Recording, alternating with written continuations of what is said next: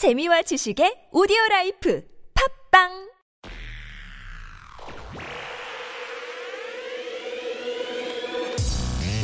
악마의 게임 연쇄살인범에게 살인 예고장을 보낸 또 다른 살인마에 대한 이야기. 당신은 누구를 살리시겠습니까? 제3화 러시안 룰렛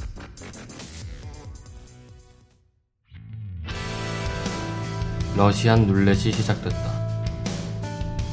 총알은 하나지만 단장은 6개. 확률은 6분의 1. 단 한 발에 모든 게 끝날 수도 있고 최후의 승자가 될 수도 있다. 여태까지 방아쇠에 손을 걸고 있었던 것은 총의 주인이었던 자신. 그러나 이제 총구가 자신을 겨누게 됐으니 더 이상 신노릇은 할 수 없었다. 어린 시절 이름 모를 악마가 시작했던 잔혹한 선택의 기로 이제 그 두 갈래의 길이 다시금 정우의 앞에 놓여졌다. 두월 달 혹은 아내와 딸 아니면 정우와 무명 둘 중 하나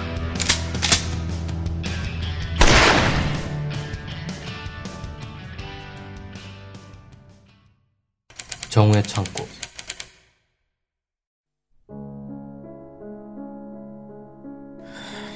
도대체 어떤 새끼야? 분명이라는 놈. 한남동, 쌍문동, 아니, 흥암동은 아닐 테고. 정우는 창고에 전시된 전리품들을 보며 지난 살인의 기억을 되짚어본다. 그의 살인은 총 6번. 첫 번째는 소연을 만난 한남동.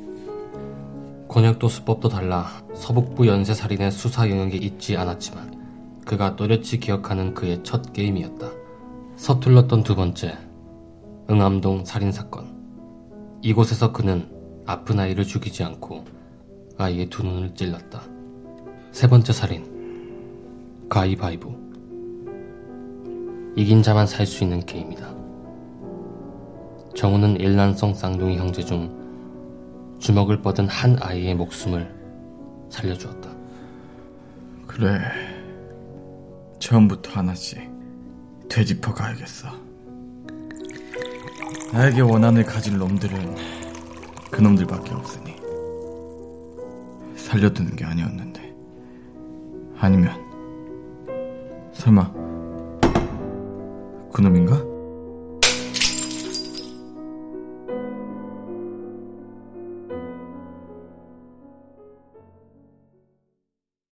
응암동. 선배.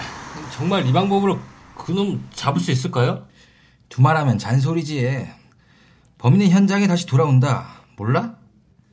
무명인가 뭔가가 짓거린 말이 사실인지 아닌지 몰라도 만약 맞다면 서북부 그 새끼 자기한테 복수심 가질 만한 놈들한테 차례대로 찾아가게 돼 있지. 이 아이 아니면 그 이란선 쌍둥이인데. 야야 걱정 마라. 설마 너한테까지 이렇게 쇼하라고 하겠냐? 다 왔다. 그 생존자한테는 미리 연락해뒀으니까 너무 겁먹지 않게 네가 좀 잘 달래줘. 너 전문 아니냐 그거 여심 흘리는 거. 선배! 아니 이 씨발 새끼들이 진짜! 막 고등학생이 된 듯한 앳된 아이. 그러나 교복은 피로 온통 물들어 있었다. 참혹한 현장에 승민과 두원은 눈을 가린다. 그러나 곧 눈을 뜨이게 한 것은 현장보다 잔혹한 문장 때문이었다. 아이의 장난감 같은 틴트로 쓰여진 글자. 넌 내 손바닥 안에 있어. 2주 뒤 네 딸년과 마누라의 모습이야. 사람 목숨이 아주 장난감 같지? 아, 씨발 새끼들.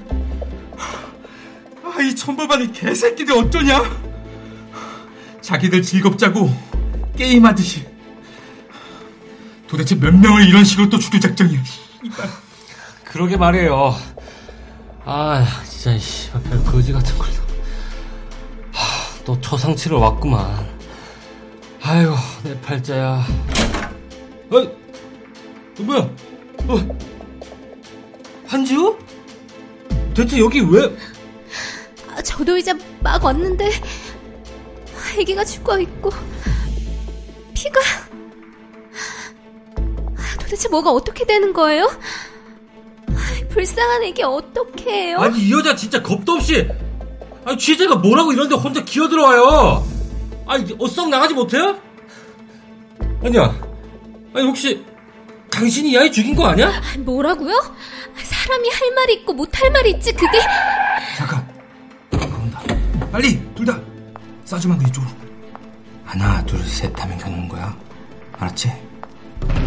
하나 둘. 꼼짝마! 손들어! 씨발. 야 빨리 성에 연락해서 애들 축구하라 그래. 아가씨는 얼른 빨리 집으로 가시고요. 내가 일단 먼저 갈 테니까. 어어어. 아! 아! 네 네 아니 여기 응암동인데 협조 좀 부탁드릴게요 아 최대한 빨리요 네 야, 이 씨발 새끼. 내 이날만을 기다려왔어. 내 이대로 도망가게 둘 줄 알아? 이 여자 내가 데려간다. 조금이라도 움직이면 이 여자는 죽어.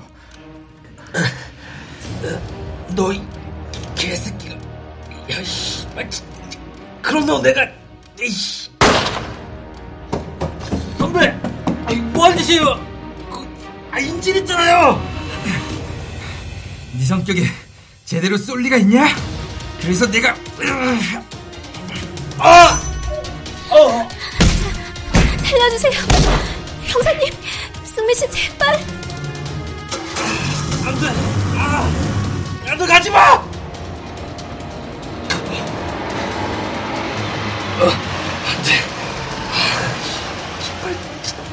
번씩이나. 제발! 안 돼! 가지 마! 안 돼. 안 돼! 일주일 전 마포 경찰서. 36짤 고향은 경북 영주 28살에 경찰 공무원 합격 이야 출세했네 언제 뒷조사까지 했어요? 제가 이런데 좀 빠삭하죠 남의 신상 캐기 뒷조사 뭐 이런 거 그래서 부모님은 뭐 하셨어요? 생선 잡는 분들? 소금 만드시는 분들? 아니면 노말하게 밭농사? 아니 무슨 경상북도라고 다 시골인 줄 알아요? 엄마는 선생님, 아버지는 의사. 어, 로열 패밀리네. 어, 딱이야. 나 어때요? 그 집 며느리로? 그 우리 승복이 취향이 영 안 맞을 것 같은데. 아, 승복이? 동생? 형? 몇 살이에요? 나 소개시켜 주려고? 아, 우리 승복이요. 에, 그 올해 한 9살 됐고 이만하면 강아지 중에서도 중한 편이죠. 시추인데 우리 동네 동물병원에서도 아주 훈남으로 소문이 자자해서 지우 씨 정도가 성에 찰진 모르겠어요. 어, 어 근데 어째? 뭐 중소어 수술을 미리 해버려가지고 그 상관없죠. 아니, 이 아저씨가 보자 보자 하니까 누가 멍멍이 삽살이로 보여요? 어, 잘 짓는다는 면에서는 뭐 다를 게 없죠. 여튼 생각 있으면 말해요. 우리 승복이가 조금 아깝긴 하지만 뭐 소개팅 한 번 정도는 주선해 줄 수 있는 우리 그런 친분 관계 되니까. 야, 그럼 이만 쌍문동에는 언제 이사 간 거예요? 봤어요? 보라고 던져줘 놓고서는 미안해요. 아픈 곳 건드려서. 근데 지금 가장 위험한 건 차승민 씨 같아서요. 그 무명인가 뭔가가 나을까봐. 에이, 그럴 만한 시간도 정성도 없어요. 형사인데 합법적인 법의 테두리 안에서 합법적인 법의 테두리 밖에 있는 그놈이 제일 먼저 찾아올 사람도 당신이잖아요. 뭐 나뿐만은 아니지. 한명더 있잖아요. 거기 응암동. 걔도 참 불쌍한 애예요. 나이 다 커서 홀로 된 거지만 어린 나이에 눈도 잃고 지금 남 걱정할 때예요? 누가 무명인지, 내 딸과 부인을 죽일 놈이 누구일지, 그 연쇄살인마가 눈이 돌아서 찾고 있을 거라고요. 걱정 붙들어 매요. 당신들 언론사가 자기들 마음대로 추측 보도 이런 거 내서 수사 방향 틀게 하지만 않으면 객관적인 증거와 프로파일링을 통해서 무명인지 뭔지가 선수치기 전에 잡을 거라고요. 아 그러니 우리 예쁜 기자님은 그 위험한 현장엔 갈 생각도 하지 마시고 집에서 얌전히 초콜릿이나 구우세요. 어, 참 먹어보니까 맛은 괜찮더만. 뭐 이참에 전업을 하시. 아우, 됐어요. 흥! 병원. 정신이 좀 드세요? 하루 종일 잠들어 계셨어요. 여기가 어디죠? 다리에 자상 입으셨잖아요. 며칠 동안은 가만히 누워 계셔야 해요. 아니요, 아니요. 아, 지금 위험한 사람 있어가지고 당장 가봐야 되는데. 아, 한편 인질로 붙잡혀 있던 TBS 한지우 기자는 곧 풀려나 병원에서 안정을 취하고 있다는 소식입니다. 야, 살아있냐? 선배. 아, 이거 어떻게 된 거야? 참, 또라이다워요. 살인이 취미인 줄 알았더니 인질은 또 곳에 풀어줬어. 그 아가씨 운도 참 좋지. 아니, 그러게 왜 기자가 현장까지 따라와서 그곳에 있냐, 그게. 위에서도 난리가 났어, 아주. 그 중요한 현장을 왜 둘이서만 갔냐? 기자는 왜 묻혀서 갔냐? 아유, 24시간 내내 여기저기서 깨지고 복귀고 왔다. 이번에도 승진은 물 건너 갔네, 씨. 아, 그럼 범인은 아니, 깔끔하게 놓쳤지, 뭐. 너나 나나 부상이 심했으니까. 근데 그 새끼 정신력 죽이지 않냐? 어깨 총상을 입고도 운전이 가능한가? 어, 지우 씨. 괜찮아요? 어느새 병실에 나타난 지우. 어딘가 정신이 나간 표정이다. 멍하니 고개를 떨구고 있는 그녀. 병실 바닥에 눈물이 고인다. 미안해요. 다, 미안. 아예 주저앉아 우는 지우. 이럴 정도는 아닌데.